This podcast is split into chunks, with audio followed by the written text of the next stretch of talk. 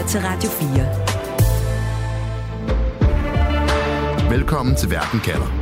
Din vært er Stine Roman Dragsted. Forventningerne er sat utrolig lavt, da USA's Biden modtager Kinas Xi i Kalifornien i går. Bare det, at de to ledere af verdens største økonomier og militærmagter sætter sig ned over en frokost ravioli og taler sammen, er et fremskridt. På et tidspunkt, hvor Kina og USA balancerer på kanten af konflikt. Og alt går faktisk, som det skal, under det nøje planlagte besøg ind til Joe Biden i de aller sidste sekunder af et pressemøde igen kommer til at kalde Xi for en diktator. Og mener den kinesiske præsident om, at der er lang vej til, at USA anerkender Kina som en ligeværdig. Derfor spørger jeg i dag, hvorfor får Xi ikke det, han ønsker sig allermest fra Biden? Jeg hedder Stine Krohmann Dragsted. Velkommen til Verden kalder, programmet, hvor jeg stiller skarpt på et aktuelt spørgsmål om verden, og på under en halv time giver dig svar. Husk at følge Verden kalder i din podcast-app. Du lytter til Radio 4. Og velkommen til mine to gæster i dag. Jonas Parello Plesner, direktør i organisationen Alliance of Democracies Foundation, tidligere diplomat i udenrigstjenesten med indgående kendskab til Kina USA og forfatter til bogen Kampen om Taiwan. Velkommen tilbage, Jonas. Tak skal du have, Stine. En fornøjelse. Og Camilla Tænder Sørensen, lektor ved Institut for Strategi og Krigsstudier ved Forsvarsakademiet, med fokus på blandt andet Kina og Taiwan. Også velkommen til dig, Camilla. Tak skal du have. Så, alt er jo til synligheden planlagt ned til den mindste detalje, da Joe Biden byder Kinas Xi Jinping velkommen til USA's vestkyst. Selv hvilken udsigt den kinesiske præsident kunne kaste et blik ud på, at ifølge amerikanske radio planlagt. Og det er jo hele seks år siden, at Kinas præsident sidst var på besøg i USA. Dengang der sad Xi og spiste chokoladekage med Donald Trump i Trumps private Mar-a-Lago-palæ. Den her gang der bliver det så i stedet for Kalifornien, at de to verdensledere skal holde det her møde. Og det bliver holdt hemmeligt helt ind sidste øjeblik, hvor de skal mødes henne. Og så ankommer Xi i et 56 værelses stor ejendom. Den ligger 30 minutter syd for San Francisco. Det er en ejendom, der i sin tid er blevet bygget af en rig guldmineejer, og det er en ejendom, som blandt andet er blevet brugt til at optage den kendte tv-serie Dynasty, eller Dollar, som den hed på dansk. Jonas, hvis du nu tager din diplomatiske hat på, er det så overhovedet vigtigt, hvad det er for, den, for en ejendom, og der er blevet optaget Dynasty, og der er udsigt til øh, en overdådig have, eller hvorfor kører amerikanerne Xi ud af storbyen San Francisco for at mødes med Biden?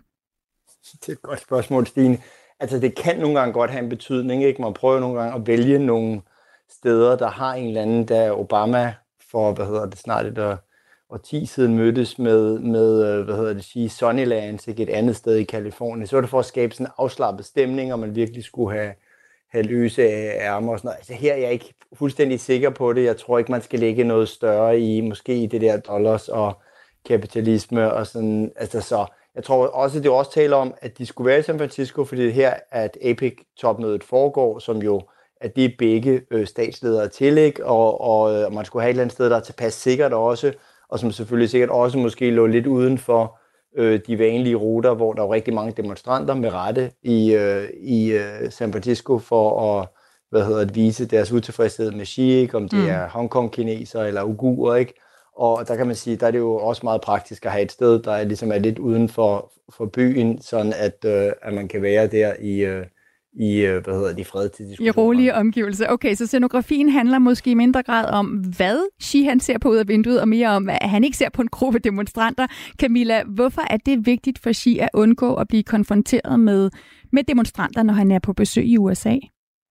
Altså, det er meget vigtigt for Xi Jinping i de her år at fremstå som en øh, stærk statsmand. Det er også den besked, han øh, gerne vil sælge hjem til, ikke? At han, eller kommunistpartiet nu med Xi Jinping i spidsen, bringer Kina tilbage til deres retmæssige plads som, øh, som stormagt. De får status respekt og anerkendelse som stormagt. Han bliver modtaget som en statsmand, når han er ude i verden. Og så giver det jo lidt skår i, i det billede, ikke? hvis, øh, hvis øh, man får vist, at øh, han bliver modtaget af demonstranter, der, øh, der er utilfredse, ikke? Øh, øh, kritiserer øh, kommunistpartiets øh, behandling af befolkningen internt eller, eller øh, deres eksterne øh, adfærd. Så det er ikke nogle billeder, man så godt vil have sendt hjem. Mm. Og vi ved jo godt, at der er meget på spil, som du også siger, Camilla, når, når Biden og Xi mødes. Altså selvom vi får at vide her efter det her møde, at de har småsnakket over ravioli og kyllingen, som de blandt andet spiste, og de har talt om, at Biden og Xi's kone har fødselsdag på samme dag, så ved vi jo godt, at de to præsidenters forhold reelt er ret så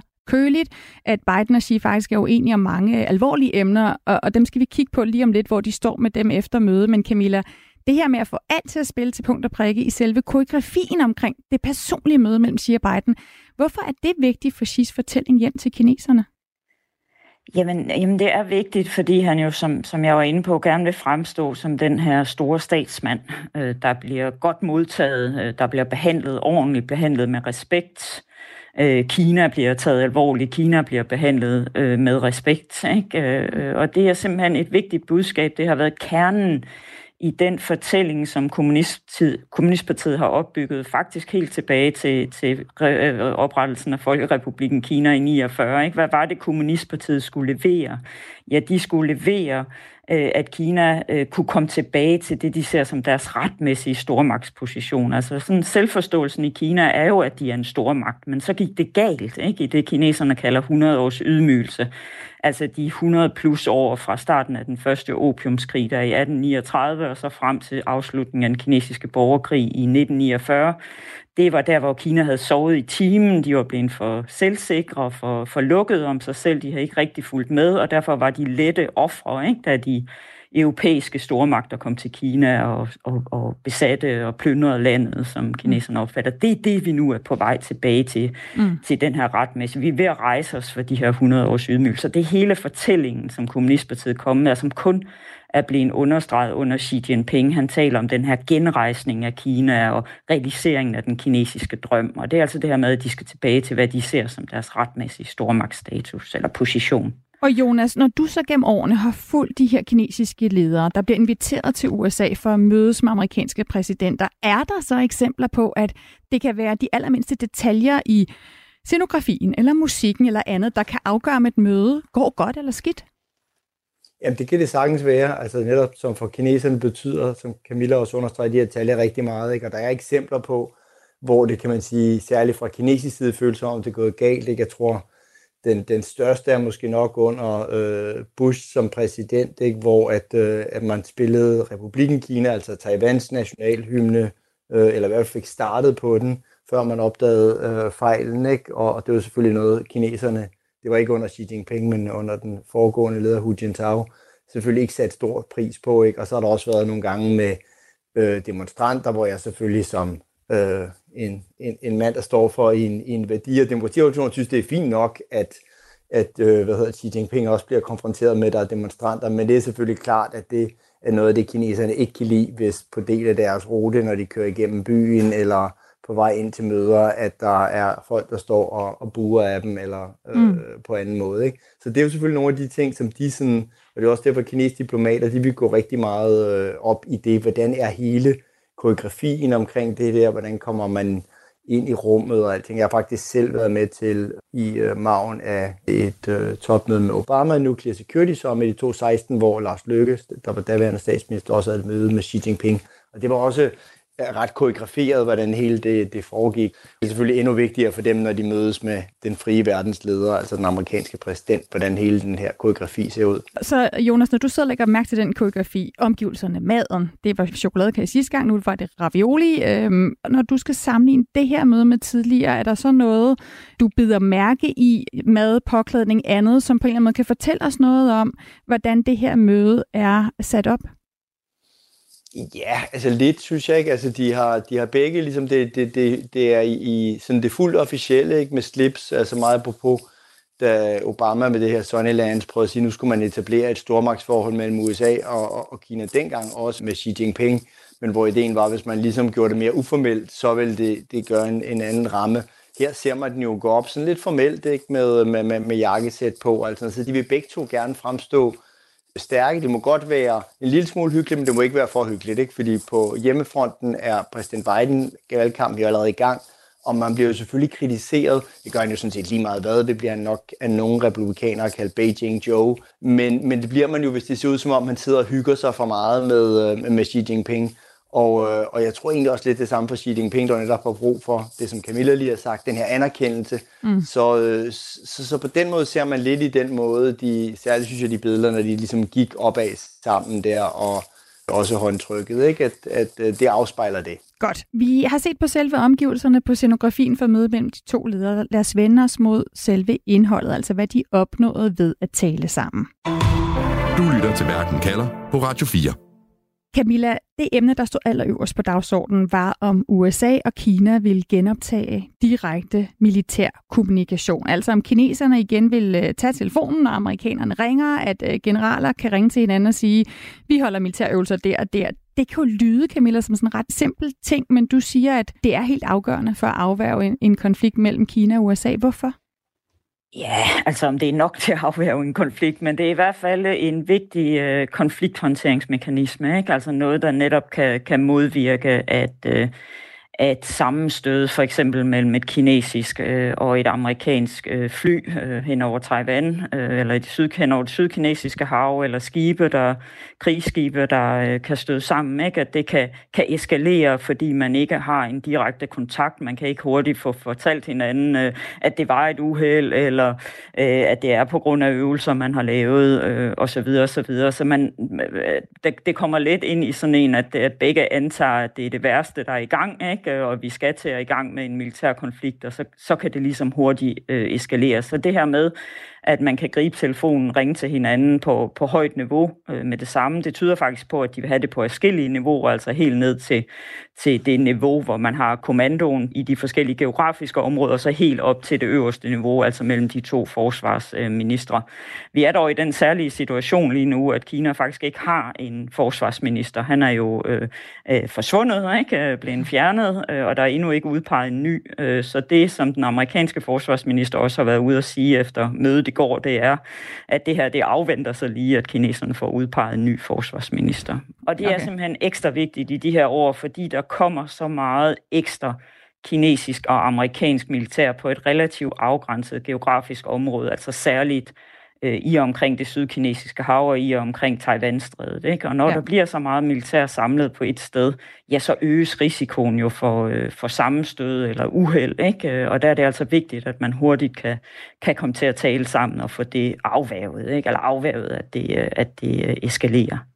Jonas, efter øh, det her møde med Xi, der holder præsident Biden så et pressemøde alene. Og det er jo netop ved pressemøder, at øh, de amerikanske diplomater fra State Department og udenrigsminister Anthony Blinken, han sidder med hjertet helt op i halsen, fordi vi ved, at Biden ofte kommer til at sige ting, øh, blandt andet om, hvordan han ser på Taiwan, hvordan han ser på Xi, som ikke står i hans talepapir. Så prøv lige at hjælpe mig med et, et scorecard, altså give Joe Biden en karakter her. Hvad siger du til, at Joe Biden han starter det her pressemøde, ikke med at tale om den her militær kommunikation, som Camilla forklarer nu er vigtig at genoprettet. Han starter ikke med at tale om, om Taiwan. Han starter med at tale om stoffet fentanyl, altså det her vanedannende, smertestillende stof, som dræber tusindvis af amerikanere hvert år, og som blandt andet produceres på fabrikker i Kina. Er det en god idé for Biden at starte her? Ja, det, det, det er det. Det er jo det, der indrigspolitisk er allervigtigst for, for, kan man sige, for amerikanerne, fordi, øh, øh, som du siger, ikke, der er flere amerikanere, der dør af de her øh, opiater, ikke, end der er folk, der dør i trafikken. Så, så det er virkelig noget, der betyder noget i almindelige amerikaners liv. Så på den måde er det selvfølgelig det, han vælger som det, det, det første.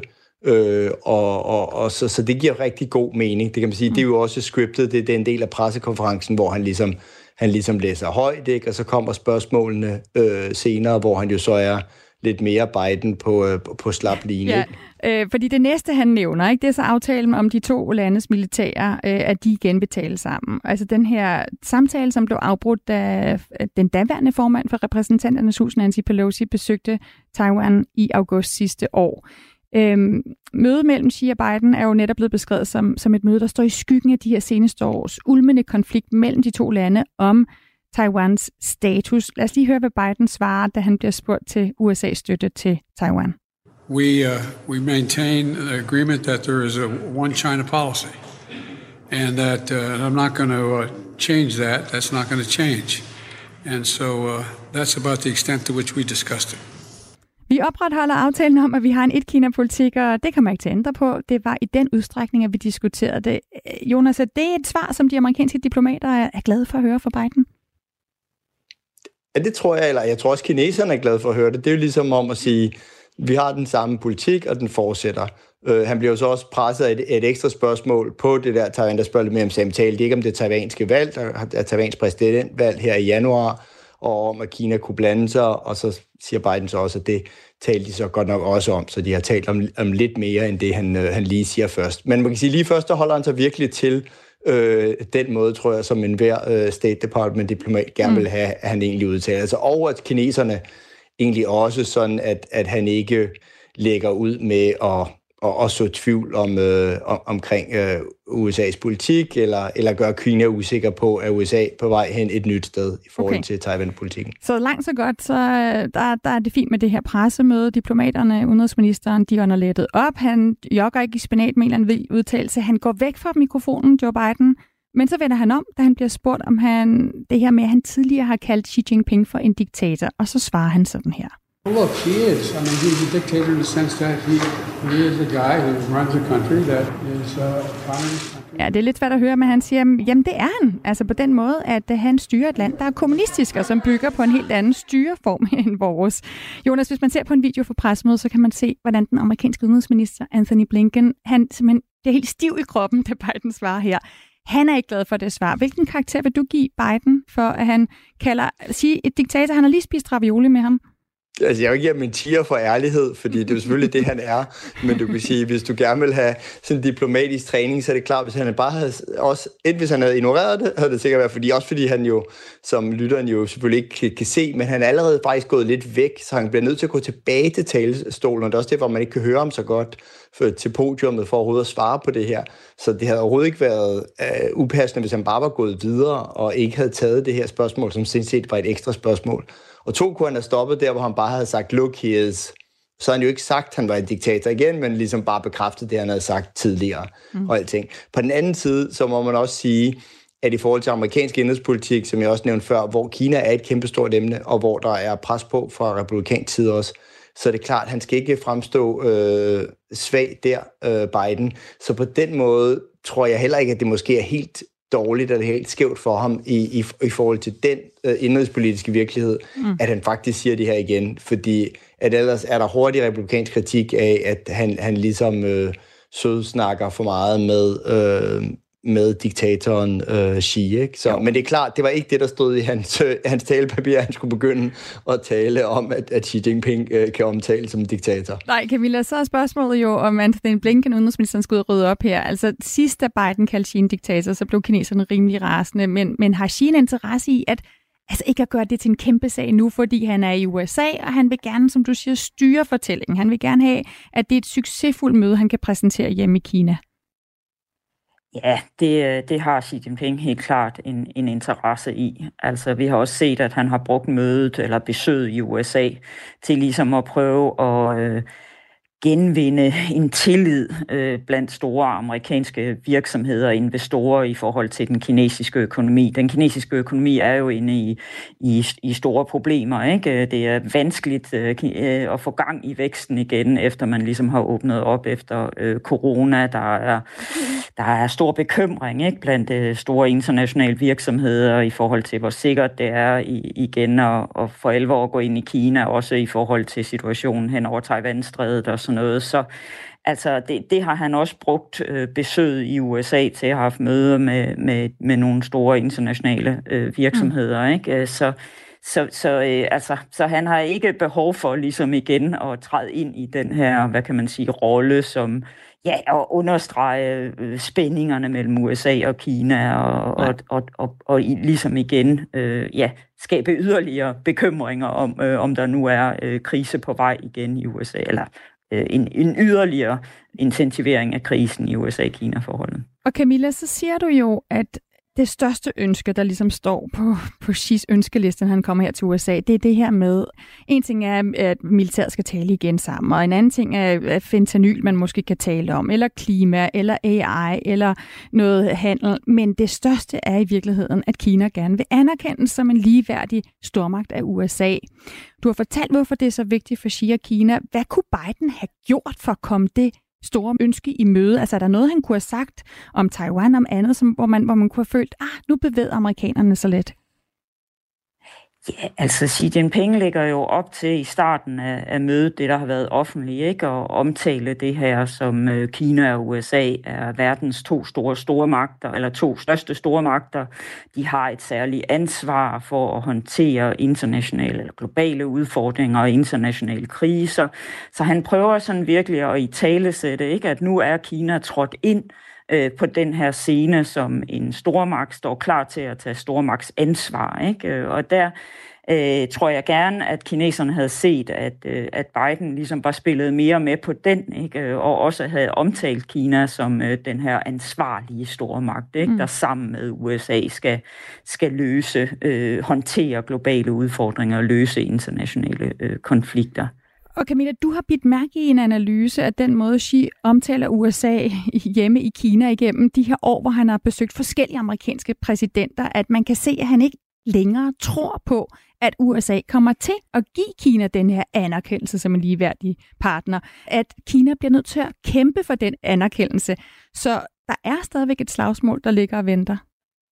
Jamen, det er der helt bestemt, øh, og det hænger også øh, lidt sammen med en Xi Jinping og et kommunistparti, der er mere presset indrigspolitisk, altså netop fordi, at økonomien ikke rigtig er kommet op i omdrejninger igen.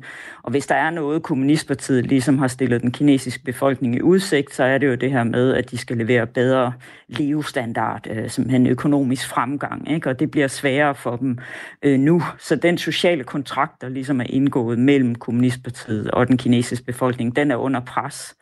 Øh, og det gør, at kommunistpartiet er under pres. Altså det, der altid er vigtigt for enhver siddende øh, kinesisk leder, det er at fastholde kommunistpartiets greb om magten øh, indrigspolitisk. Øh, og der er der så en vis behov for, eller en vis interesse øh, for Xi Jinping i at fremstille omverdenen som mere fjendtlig. Ikke? Mm. Øh, fordi at det kan man så øh, lægge en del af skylden hen på, at den her plan, som kommunistpartiet har lagt, den går altså ikke helt som den skal det er et USA, som ikke vil øh, acceptere, anerkende øh, Kina som en ligeværdig stormagt, som nu gør mere og mere ihærdige bestræbelser på at holde Kina svage, holde Kina nede, altså det, som, Amerik- eller som kineserne omtaler som en inddæmningspolitik fra, fra amerikansk side. Og det er også der, hvor de, øh, hvor de inkluderer de her med de amerikanske restriktioner på at handle med Kina i forhold til ny øh, teknologi. Altså mm. det er jo det, kommunistpartiet har sat som målet, det de kalder 100-årsmålet, ikke? altså i 2049, 100-året for etablering af Folkerepublikken Kina der skal Kina være træde ind som en stormagt, der kan matche USA økonomisk, politisk, øh, diplomatisk og militært teknologisk. Ikke? Og der er der forskellige taler, og en, øh, en artikel, der lige har været i New York Times for et par dage siden, øh, der ligesom oplister de taler, som Xi Jinping har givet de senere år, hvor han ligesom understreger, at det kommer USA aldrig til, så vi er nødt til at kæmpe for det. Han taler om de her farlige storme forude. Og det er jo et forsøg på at mobilisere både den kinesiske befolkning og det kinesiske militær bag Kommunistpartiet, bag Xi Jinping, som nu skal stå imod også i en sværere situation øh, internt, jamen så kan man også øh, få det presset over på en sværere situation, eller kørt over på en svær situation eksternt. Ikke? Og Jonas, så står han vel også over for en Biden, som jo også står over for et valgår, hvor der heller ikke er meget spillerum at give Nej, altså der er jo også utroligt lidt manøvrerum, ikke? Altså man så det omkring øh, værballongen eller spionballongen i februar, ikke? Øh, hvor at, øh, der ligesom nedkølede forholdet fuldstændig. Det vil sige, altså der er meget, meget lidt. Du har både republikanere og demokrater, noget af det eneste, de kan blive om i kongressen, er jo forskellige typer lovgivning, som går, går ud på at, øh, at, at matche konkurrence med Kina, om det så gælder på chips, øh, altså computerchips-området, det gælder på kunstig intelligens, mm. og alt andet er de jo så dybt uenige om og villige til at lukke øh, hvad hedder det, øh, regeringen. Ikke? Og, så, så Kina er ligesom den, den forenende faktor, og hvem der kan være hårdest på Kina, er også et væsentligt parameter i øh, den amerikanske præsidentvalgkamp. Så derfor øh, er der ret lidt at give af for, for Biden, end, end det han gør allerede nu her. Godt, vi er nået til en konklusion. Du lytter til Radio 4. I Verden kalder spørger jeg i dag, hvorfor får Xi ikke det, han ønsker sig allermest fra Biden? Hvis du skal lave sådan en helt opsummerende konklusion, Camilla, hvad er svaret så på det? Jamen helt overordnet, så det, at USA skal acceptere Kina som en ligeværdig stormagt, det er simpelthen svært forenligt med den amerikanske selvopfattelse af, at USA ligesom er stormagten ikke? Øh, og, øh, og, øh, og, og det, altså, det har vi også set i, i Bidens seneste taler, og det fremgår af den amerikanske national sikkerhedsstrategi, ikke? at Kina som en ligeværdig stormagt, det er svært forenligt med mm. den amerikanske selvopfattelse. Jonas, hvorfor får Xi ikke det, han ønsker sig allermest fra Biden? Fordi han er en diktator. Så sådan set det, som Biden siger som en, en, en lidt fortalelse på, på pressemødet, er, er jo det der, det, der er sandheden. Ja, han er leder af et fuldstændig andet system, og, og USA vil ikke på den måde acceptere, at et kommunistisk styret Kina ligesom overtager øh, verdensordenen øh, fra USA. Tusind tak for den konklusion til jer begge to. Altså Jonas Perello Plesner, direktør i organisationen Alliance of Democracies Foundation, tidligere diplomat i Udenrigsministeriet med indgående kendskab til Kina og USA og forfatter til bogen Kampen om Taiwan og Camilla Tænder Nørp Sørensen, lektor ved Institut for Strategi og Krigsstudier ved Forsvarsakademiet. Programmet er tilrettelagt af Nana Tilly Kulborg og af mig, Stine Krummernd Dragsted. Camilla Høj Eggers er vores redaktør. Vi har brugt lyd fra PBS News Hour. Husk, at du altid kan lytte til Verden kalder podcasten ved at finde den på i din app, og så kan du altid få leveret de seneste episoder lige til dig, hvis du trykker følg under Verden kalder. Du har lyttet til en podcast fra Radio 4. Find flere episoder i vores app, eller der, hvor du lytter til podcast. Radio 4. Ikke så forudsigeligt.